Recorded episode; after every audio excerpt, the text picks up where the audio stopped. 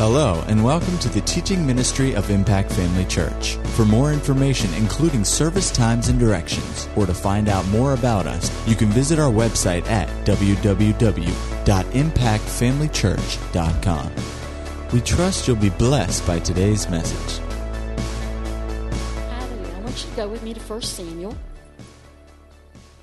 You know, of all the, the men in the Old Testament, one of the ones who's probably, you know, the, speaks to my heart the most is David. And so tonight we're going to talk about David and Goliath in the 17th chapter of 1 Samuel. And, um, you know, it's, um, it speaks volumes that David is still revered today. You know, Jesus is called the son of David. David is, is revered as, as one of the kings of Israel. He is spoken well of. You know, he, he, was, he was a pivotal point in the history of the nation of Israel. And uh, his, his encounter with Goliath has so much for us in it. And in, in chapter 16, if you, you backed up there in, in chapter 16, um, you know, I, I want you to understand that, that David became king because Saul didn't do what Saul was supposed to. You know, God had already, if you go back over to Deuteronomy 17, you'll find where God had already talked about one day that Israel would have a king. And so for them to have a king was not going to be any big thing, but the timing was not exactly what God wanted it to be. If you read here in 1 Samuel, the people had decided that they wanted a king, just like the other nations around them. They didn't want to be ruled over by a, judge anymore. And, uh, you know, when it came right down to it and the people kept murmuring about it and complaining about it, Samuel went to the Lord and he said, Lord, you know, here, these people, they want a king. And, and Samuel was upset. And God said, Now, Samuel, he said, they haven't rejected you, they've rejected me. Because, see, God ruled the nation through his prophet. And, and so he's saying, They haven't rejected you. They're rejecting me. They want a man to rule over them. And so God gave them a man. He, he helped choose a man. And what they wound up with somebody that you would, if you could just put out what you thought a king ought to look like, it was Saul. He was tall. He stood head and shoulders above everybody. He carried himself, you know, like a king. I mean, it was just like, oh man, this, this guy looks like a king. But I'm here to tell you the day came when Saul forgot who chose him. The day came when Saul decided that he didn't need God, that he could do all kinds of things on his own. And because of that, God took the kingdom from him. And uh, let's see if I can find that verse here. Uh, in fact, is in verse 22 of chapter 15, it says, and this, you'd have to go back and read the whole story. And if you've been reading through the Bible, and you've already been through this, these accounts. But in verse 22, it says, um, the Lord is, is talking, and he says, Behold, to obey is better than sacrifice, and to hearken than the fat of rams. For rebellion is as the sin of witchcraft, and stubbornness is as iniquity and idolatry. Because you, because you have rejected the word of the Lord, he has also rejected you from being king. If anybody ever wants to know what happened to Saul, right here, to obey is better than sacrifice. To hearken, better than the fat of rams. For rebellion is as the sin of witchcraft, and stubbornness as iniquity and idolatry. Listen, rebellion today is still is as the sin of witchcraft. Just because we live in this 21st century and because we are so enlightened, and because we know so much, and we've developed so many things, and we have our technology and all that kind of, it comes right down to the same things today. Rebellion is still as a sin of witchcraft. And listen, I could get off on some rabbit trails tonight, and I might. I've got a little extra time, so I just might get on a lot of rabbit trails. But I, am telling you what, when you see, as parents, you see rebellion in your children, you need to do something about it. Because you are doing them a great disservice if you do not. When the Bible says rebellion is, is, is as a sin of witchcraft, it's no matter what the age. It doesn't start being as the sin of witchcraft when you reach 21. It starts when you're two. It starts actually earlier than that. I mean, I raised two kids. I could see it. I could see it when they were much younger than two. But the whole thing is, when you see it, you need to deal with it. You need to help them overcome that fleshly tendency to rebel against authority you know, you do your children no favor. You do them a great disservice. You do them a great injustice to let them go on in their rebellion. I don't mean count to one, two, three. When you see rebellion, you need to nip it in the bud. Some people seem to think that rebellion is when they talk back to you. No, it's not when they talk back to you. It's when they talk back to you, when they roll their eyes, when they ignore you, when they sigh. That's rebellion. When I spanked my children, when they screamed out at me, that was rebellion. And we got some more of it until we were silence in the, in the spanking. My mama used to say, you know, if you don't stop that crying, I'll give you something to cry about. Stupid statement, but it's the truth. if you don't stop that right now, I'll give you something to cry about. But you just see, if we train them early not to rebel against us as parents, they won't rebel against authority at school. They won't rebel against authority on the job. They won't rebel against their Father God. The most important thing that there is. That's why they need to learn it early. Because rebellion is, is just all bound up in the heart of a child. It is. Take their toy away from them. Tell them they can't do something. You know, see their reaction. My boys learned early. You have a nice mask on. Mama better not see it. Mama better not hear it. And if I heard it once you left the room or when or I left the room, I have good ears. Then you'll see my face again. But it's, it's serious business, people. It says, this man lost a kingdom over rebellion. Lost a kingdom. What are you willing to let your child lose? Because you won't deal with them. Because you won't help them deal with their flesh. What, what, are, you, what are you willing to let them lose? It's important stuff. Anyway, there's one rabbit trail down the road.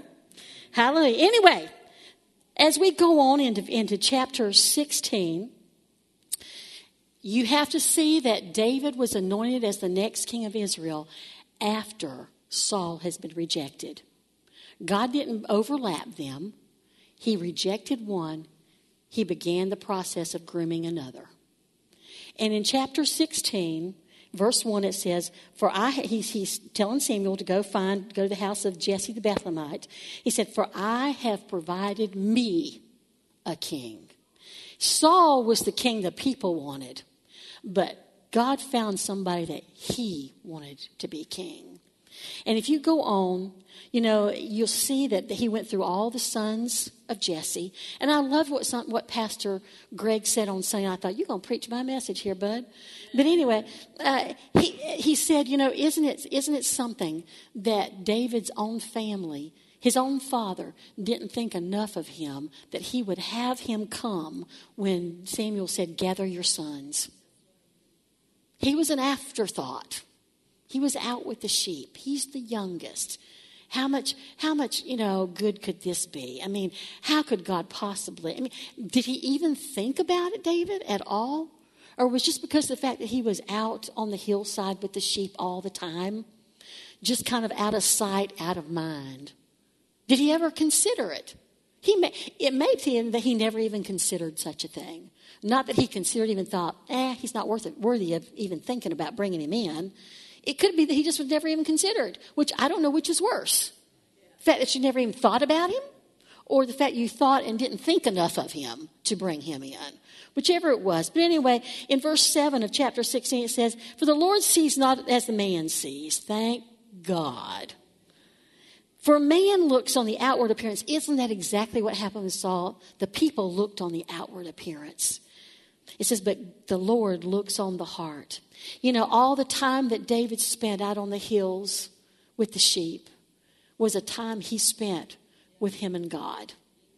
He had no, no other person to talk to, but he had God to fellowship with. You know, when you go back and you look, you know, throughout all the Psalms, you know, and you can find the Psalms that were probably written when he was a shepherd out there alone just him and God. Some of the most beautiful things. I suspect that Psalm, the 23rd Psalm, was written while he was out because he said, The Lord is my shepherd. Where else would that setting would he have penned that psalm? But right there on the hills with the sheep, just doing his job, just thanking God, just being, just being in fellowship with him. And he put himself in a place that God could say he's a man after my own heart because he spent his time early in life developing that relationship with God. And because of that, he was, he was the, the best king. Did he have his faults? Yes, he did. Did he make his mistakes? Yes, he did. But he always turned it around. His heart really was always toward God. He, he, he slipped up a few times when he got his eyes off God, but he came right back to him. You know, I, when I look at, at the time when the child that he and Bathsheba had together, that he, he died, and he went into mourning, you know, it didn't take long that he, he, he put aside the, the sackcloth and ashes. He put away his mourning and he said, I can't, I can't bring my son back to me, but I one day will go to him. He just, all right, my heart's back toward the Lord. He put all that away. What an amazing man he was. Anyway, uh, in verse 13, it says that Samuel took the horn of oil and anointed him in the midst of his brethren. And the Spirit of the Lord came upon David from that day forward. But the interesting thing is that David did not make a big thing out of it. You don't see any that he ever referenced again anything about I've been anointed. I don't know. You don't even see where, where Saul told him what he was anointed for. He came and he anointed me. Okay. So went back to the sheep. He didn't say, You're anointed to be the next king. that's what Samuel knew that that was what it was about. But I don't see any reference that they told David that. No, not at all. So, anyway, in the midst of his brethren, he, he was anointed. And uh, eventually he was, he, was, he was brought before Saul when, when the Spirit of the Lord had departed from Saul. He was brought before Saul because Saul had an evil spirit, and David's harp playing would soothe Saul. He was in the king's house and yet not making a big deal about it. He didn't know. He was there to serve his king. He was a man who was taking time to prove his faithfulness in the house of the king. He was a man who was there, who was watching and learning spending his time just, uh, uh, just feeding on and, and just soaking up just what were the things that were around him. This is what a king's house is like. This is what a king does. This is how a king runs a country. I'm sure he was able to, to watch all of that. This was a grooming time for him. But, you know, here we are, are in verse in chapter 17 where the Philistines have gathered together. And see, originally God's told Saul, You're going to drive the Philistines out. Obviously, he has not accomplished that. He's not done what God ordained him to do. You know, if you don't do what God ordained you to do, he'll take that job and give it to somebody else. When God says this is your job, then this is your job.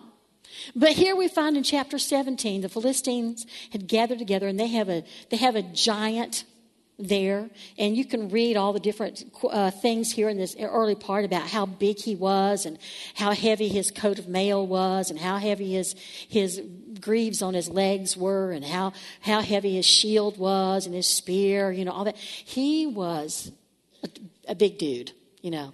We can just say that. He's a big guy. David, on the other hand, was a short guy.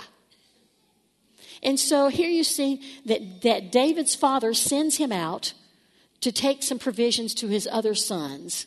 And, um, you know, the three eldest were there. So David comes and he's, he's, he's returned from feeding the sheep. He comes to where his brothers are. And uh, it says in verse 16 that the Philistine drew near morning and evening and presented himself 40 days. The army of Israel had been listening to this guy for 40 days already. With all of his threats, with all of his, his tactics, putting fear in they were listening to it day and night. 40 days they had been letting this soak into them. And what it had produced in them was a sense of fear. Had produced in them a sense of, oh, what's going to happen to us? Oh, good. And they were just scared. Nobody, nobody dared challenge him. Nobody dared say anything. There was a truce going on.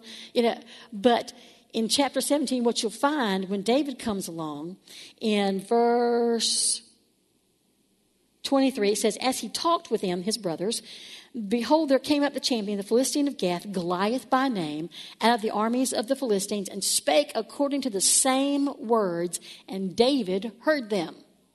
And all the men of Israel, when they saw the man, fled from him and were sore afraid. And the men of Israel said, Have you seen this man that has come up? Surely to defy Israel he's come up.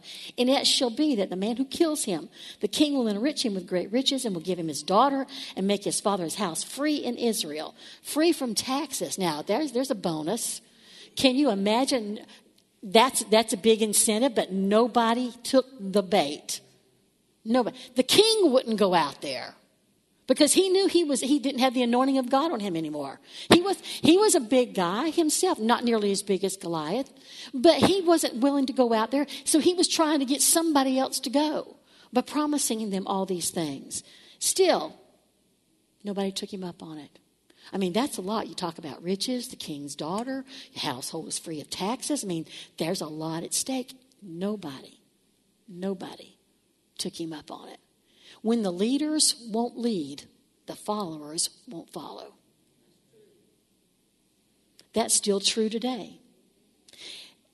Saul had disqualified himself already. He couldn't afford to go out there. He knew God's hand was not on him. And uh, in verse, in this, as you go down, uh, where's that, where's that verse here? Verse 26. Oh, nothing. We've already talked about. Oh, this is what I want. In verse 26, he says, Who is this uncircumcised Philistine that he should defy the armies of the living God? Who is he? Who is he? Who, who does he think he is to defy the armies of the living God? See, David took one look at him and heard what he had to say. And his, in his mind, he had already defined the circumstances. He had already defined the situation. He already had clarity about the situation. He's the enemy. We're the children of God. He's, he's the aggressor. We, we, we can beat this. We can do this. This is, how dare he? He was putting himself in a place where he said, This is the armies of the living God. Who do you think you are coming up against me? That was the day he said, Not today, devil. Not today. And so, you know, here it is, you know, that, that his brothers, if you go on down a little bit, his brothers are like, who do you think you are, David? I mean, shut up. You just, you're just, the, you're just the, the kid who brought the provisions from dad. So just be quiet. You know, they were there when he was anointed, but again, do they, do they have any idea what he was anointed to do, what he was anointed for? I doubt it. But they were there. You know, just like Joseph's brothers, you know, maybe there was a little bit of envy, maybe a little bit of jealousy going on there. Maybe they just didn't want him there because, I mean, after all, I mean, Samuel's anointed you, and okay, get out of here. You know, could have been, could have been some little brotherly strife going on. You know, that sounds what it sounds like to me. But uh, David was not going to be deterred, not about to be deterred. And so he went to Saul. He says in verse 32 Let no man's heart fail because of him. Your servant will go and fight with this Philistine. And Saul said to David, You are not able to go up against this Philistine to fight him. You are but a youth, and he's a man of war from his youth. And David said unto Saul, Your servant kept his father's sheep, and there came a lion and a bear and took a lamb out of the flock. And I went out after him and smote him and delivered it out of his mouth. And when he rose up against me, I caught him by his beard and smote him and slew him. Uh, anybody want to go toe to toe with a lion and catch him by his beard? Oh my. I'm thinking to myself, son, you are dumb. You know, why would you do that? The spirit of the lord was upon him. Did you if you did you see in an earlier verse the spirit of the lord came upon him from that very day? Well he went back to the sheep. The spirit of the lord was on him when the, when the lion came. The spirit of the lord was on him when the bear came. David had learned how to fight a faith battle. He had already fought two pretty good adversaries. And he had experience. You know, I heard Lois Toucher say this one time. He said, she said, no man with an argument is a match for a man with an experience. When you have become an experienced fighter in battle, nobody can talk you out of it. Nobody can look at you and say, You can't do this. You went, Of course I can. You bet you I can. I've already done it. I can do, do it again, too.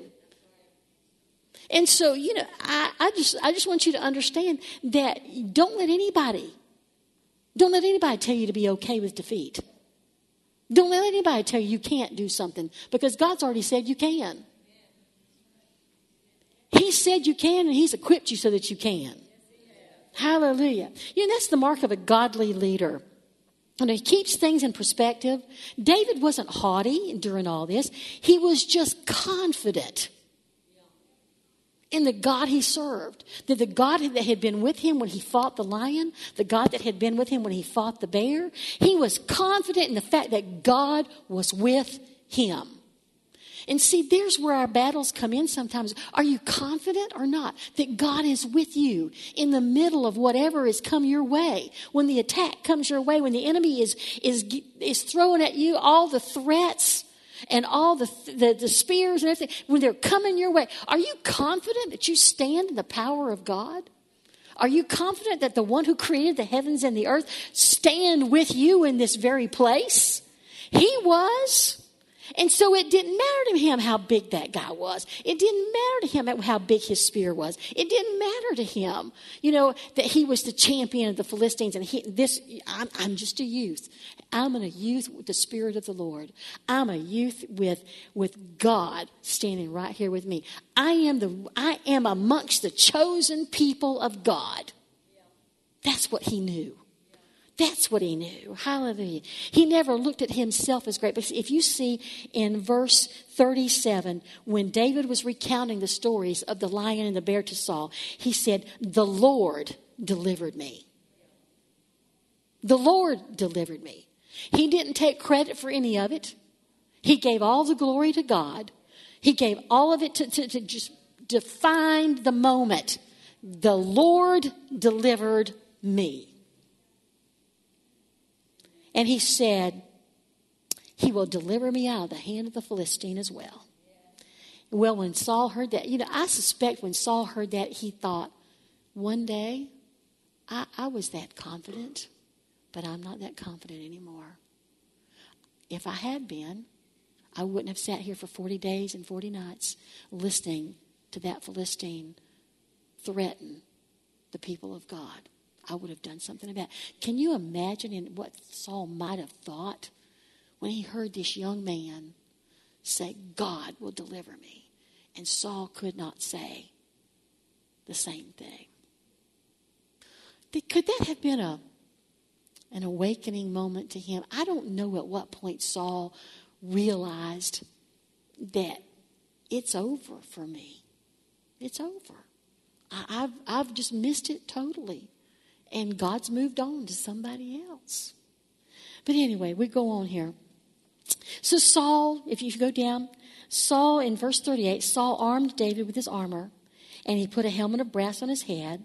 He armed him with a coat of mail, and David girded his sword upon his armor, and he essayed to go, for he had not proved it. And David said to Saul, I cannot go with these, for I have not proven them. He had never used them before. And so David took them off. Listen, when, you, when it's time to do battle with the enemy, you can't use somebody else's methods. You can't use somebody else's strength. You can't use somebody else's ability. You can't use somebody else's resources. You can't use somebody else's giftings. You can't use somebody else's leadings. You can't use somebody else's plans. You can't use anything that belongs to somebody. You have to act as God leads you.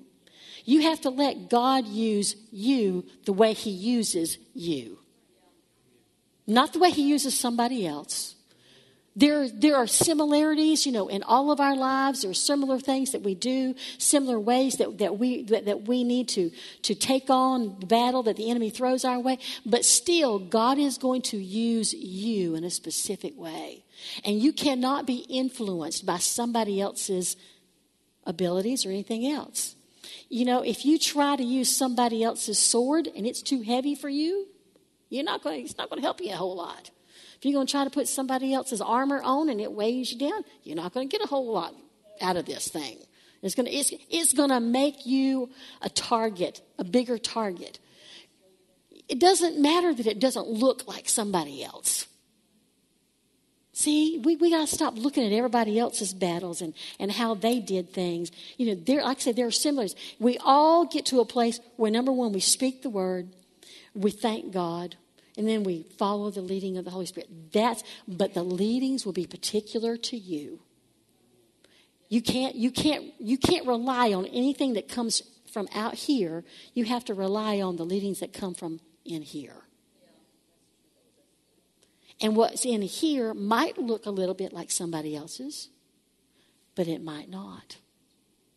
And just because it doesn't look like somebody else's, don't be affected by that. Don't let that, don't let that persuade you one way or the other. Don't let it affect how you decide to, to go, to, go forward with this. You just look to what's on the inside here. Hallelujah. So, what does David do? He takes all this stuff that Saul gave him. And he took his, in verse 40, it says, he took his staff in his hand and he chose himself five smooth stones out of the brook and put them in a shepherd's bag which he had even in a scrip, and his sling was in his hand, and he drew near to the Philistine. Isn't that something? Five stones. Here he's got this big old sword offered to him, and he takes five rocks. Does that make any sense at all? Mm-mm. But you know, the interesting thing is that he was confident in the weapons that he had because he has experience in using them. See, you can't confidently go into battle with weapons if you haven't used them. And too many people get up to a, to a big fight and they haven't used the weapons God's given them already in the small fights. Things have to be developed in your life things, your, your, your ability to fight off the enemy, your ability to walk in the light of the word, your ability to, to, to succeed through God has got to be one of experience and practice in small areas. You see, when David was out on the hills and a lion and a bear came, the only person it was going to affect was him. And see, you know, we, we need to start off in life where, and our children as, as well, when they're young, give, let them have faith projects. Let them just say, I'm going to believe God for this, and let them practice. You know, when you're first born again, start with the smaller things.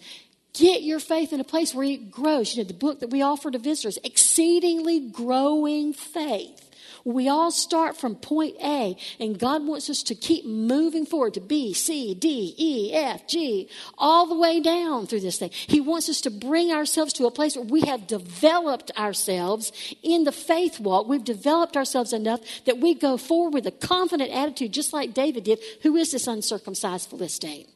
Why is he defying the armies of the living God? And, and I, you know, he, he probably wanted to say, and what the, what's the matter with all of you? You've sat here for 40 days and listened to this. What is your problem? But fortunately, he was wise enough not to say that. Or at least the word does not record it. I don't know. but, but you have to come to a place where you, you give God something to work with. And the way we do it is by starting with the small things. I know when uh, several years ago, when Jack was gracious, I don't know, he was maybe, uh, let's see, he's 14 now. He might have been, I don't know, five, six, and he wanted some kind of a game system. And his, his mom and daddy said, well, why don't you just believe God for it? And he said, okay. And so he was thanking God. He just asked, he said, Lord, I want this. And, and he began thanking God for it. And you know, somebody gave it to him. Somebody who didn't even know he wanted one, who didn't know he was believing God for one. Somebody gave him one. What do you think that did to his faith as a child? Boosted that faith. And so, you know, when you find yourself in a place where your faith gets boosted like that, the next step is easier and easier. And the things that get bigger and bigger and bigger and bigger. That's how God wants it to be. I remember we came back from Rhema, the pastor we had at that time, you know, it had been a pastor, used to, my pastor here used to say, when we were at Rhema, he'd say, Isn't this fun? Isn't this living by faith fun? And I would always say, It's interesting. it's interesting. Yeah, it's interesting. And when we got back home and I had a chance to sit down with, with our pastor back then, I said, Pastor Ron, he, I said, does this ever get any easier? And he said, no. He said, really? He said, what I mean by that is that what you're dealing with now gets easier, but you're going to move on to bigger things. And so it will always seem like it's, it's harder. Basically, it's like a ladder. You're moving up one rung at a time. You know, you're always going higher, always reaching for more. You know, it requires the same effort because you're reaching now for more. What you're believing for now will seem so easy, you know, just a little ways from now. A little time from now, this will seem like nothing. And then you'll be faced with something else that will seem just as hard. Said, because you're growing. And I, have I've always appreciated that. You know, and that's what we need to do for our children. That's what we need to do. Expect of ourselves is that this is, is seems hard, but God wants to take me on to something even greater. And so I need to accomplish this. I need to get the victory in this area so that I can move to the next rung.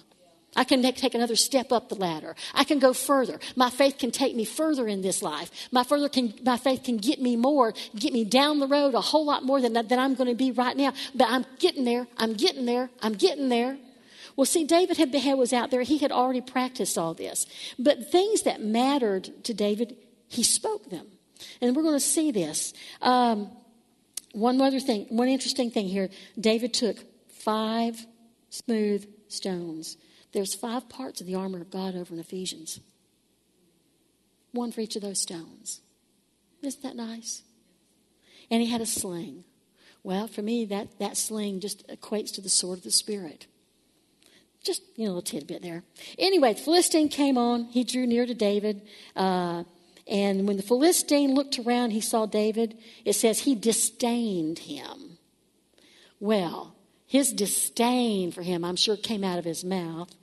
And he says, He was but a youth and ruddy and of a fair countenance. And the Philistine said to David, Am I a dog that you come out to me with staves? Sticks, in other words. And the Philistine cursed David by his God.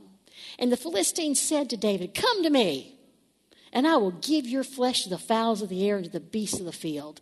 Then David said to the Philistine, You come to me with a sword and a spear and with a shield, but I come to you in the name of the Lord of hosts, the God of the armies of Israel, whom you have defied. This day will the Lord deliver you into my hand, and I will smite you and take your head from you, and I will give the carcasses of the host of the Philistines this day to the fowls of the air and to the wild beasts of the earth, that all the earth may know that there is a God in Israel. And all this assembly shall know that the Lord saves not with sword and spear, for the battle is the Lord's, and he will give you into our hands. I'm telling you, there came, there came a boldness out of him. Can you imagine? Here's this little guy, and you've got a giant coming at you that's nine feet tall. That's about how tall he was. About nine feet tall. And yet there was not one little ounce of fear in him. Not an ounce of fear. Stop running from the devil. Stop running from all he's got is talk. But what's interesting here to me is, is it mattered what David said. Listen, the giant spoke, David spoke. The giant spoke, David answered. If you'll go over to the New Testament, when Jesus was out there in the wilderness, was, wilderness with the devil, the devil spoke, Jesus answered. The devil spoke, Jesus answered. That's what you have to do. You have to answer everything that he says. Everything the enemy says to you must have an answer, and you must have the last word. You must have it. You cannot let the devil have the last word in any situation at any time. You have to have it. You have to answer him every single time. Too often we go through life when the enemy throws things at our at us, whether it's just an, a physical attack or whether he's just doing it mentally. You have to answer, and we don't say anything back to him.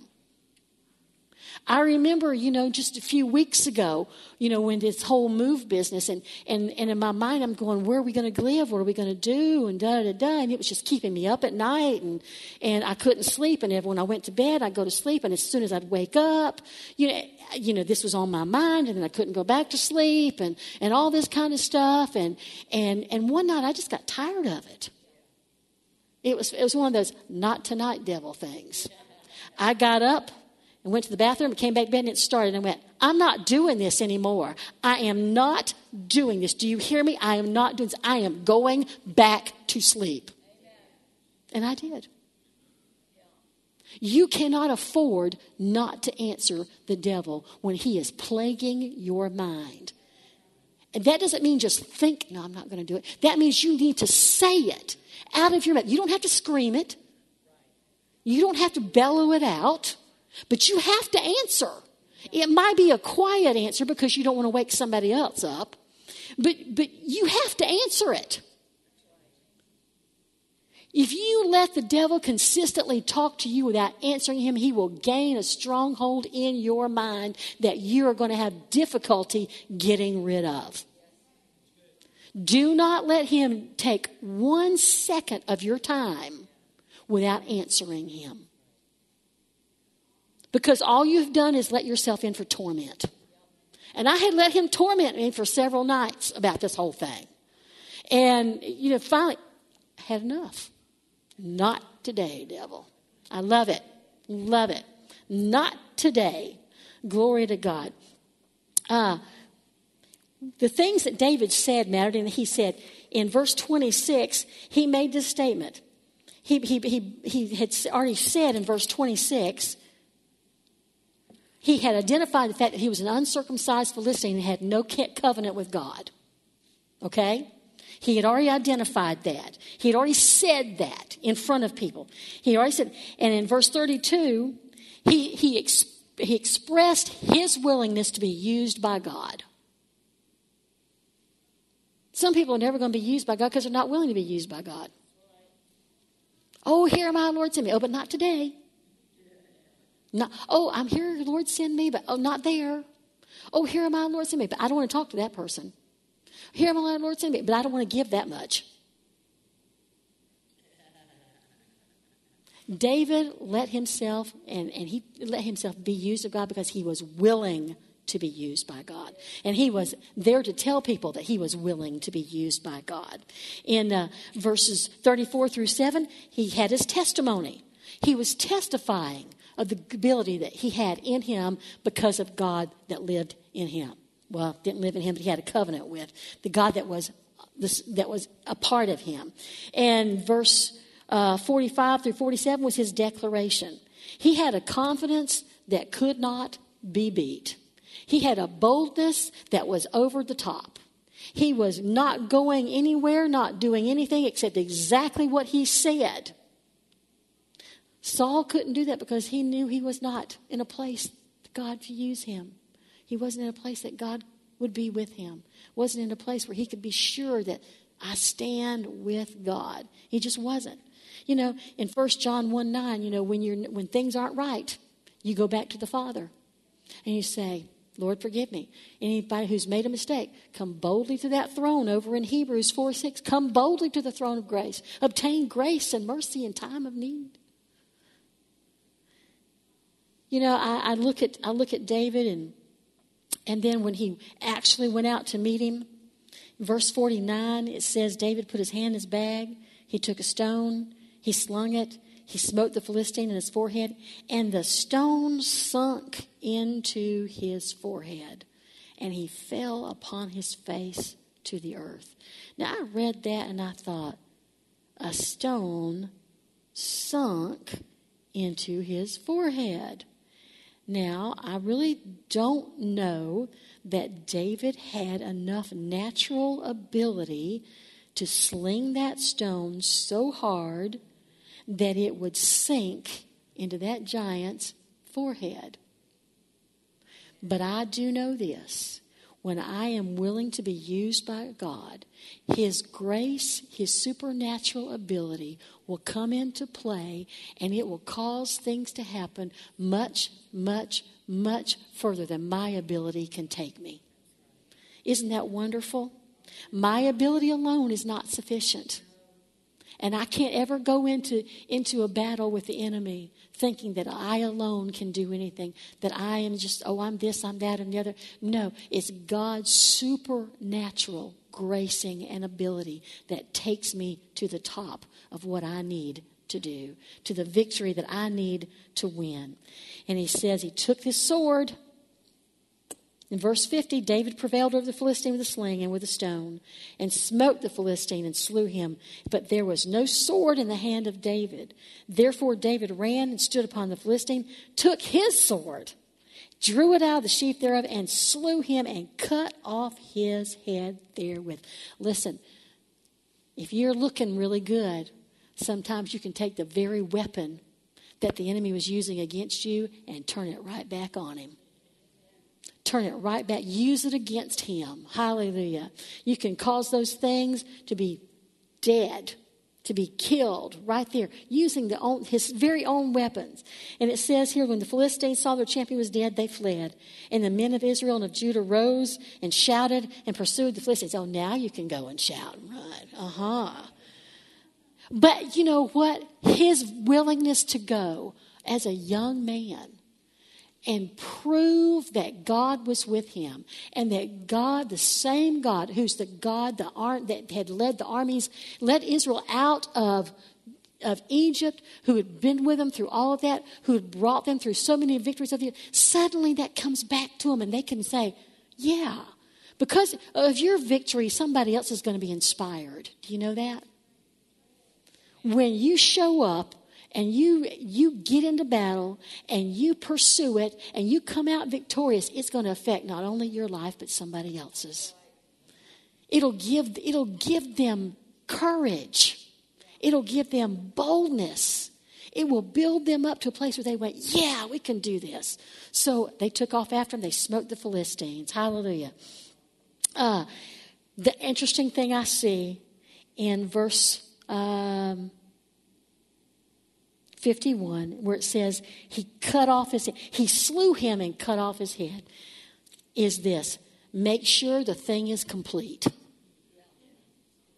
Don't leave him suffering but still alive. When the enemy comes at you with something, don't just wound it, you need to slay it completely. You make sure that attack is totally dead that thing is completely over with. That thing is completely done, not to be resurrected again. Do you hear me? Two, how many, how many times, you know, just in life, natural things, when you go to a doctor and he says, you need to take this, you're sick. You know, he says, you need to take this prescription for 10 days. And you decide, six days in, I'm fine. I'm fine. I don't need the rest of this. And you stop taking it, a few days go by, suddenly the thing flares up again. Too often as Christians, we do the same thing. We don't completely nip it in the bud, and it comes back. Listen, when you're in a battle, you make sure you finish the fight. You finish it once and for all, totally and completely. You finish the fight so that it can't come back again. You won't have to deal with it again. And so, how does this apply to us today? Well, was the Spirit of the Lord on David? Looks to me like in Luke 4, verse 18. Jesus went into the synagogue, he picked this up. Prophetic words that apply to me and you today. It applied to the Lord Jesus, it applies now to us because we've been joined with him, because we are heirs together with him, because we are one with him, because he's the head and we're the body. The Spirit of the Lord is upon me because he's anointed me to preach the gospel to the poor. He has sent me to heal the brokenhearted, to preach deliverance to the captives, recovery of sight to the blind, to set at liberty them that are bruised, to preach the acceptable year of the Lord. Yes, the Spirit of the Lord is upon you. Hallelujah. Matthew 28 says, All power has been given to me in heaven and earth. Go you. You go.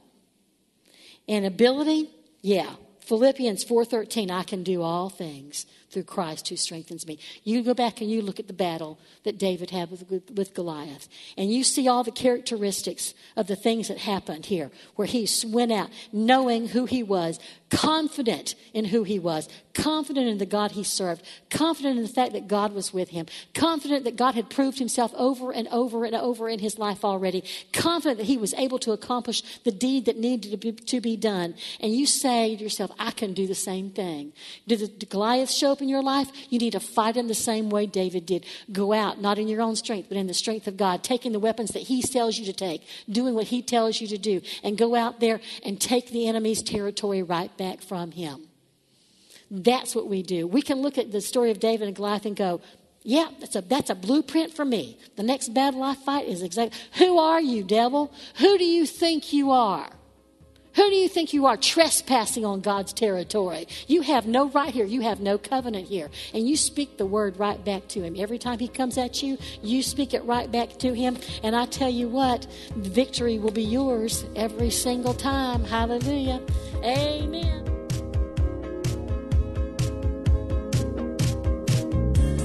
At Impact Family Church, it is our desire to see you blessed through the power of the Word of God. We have been helping people to change their world for over 25 years through our dynamic ministries and teaching. If you are going to be in the North Central Florida area and are interested in attending our services or just want more information about us, you can visit us online at www.impactfamilychurch.com.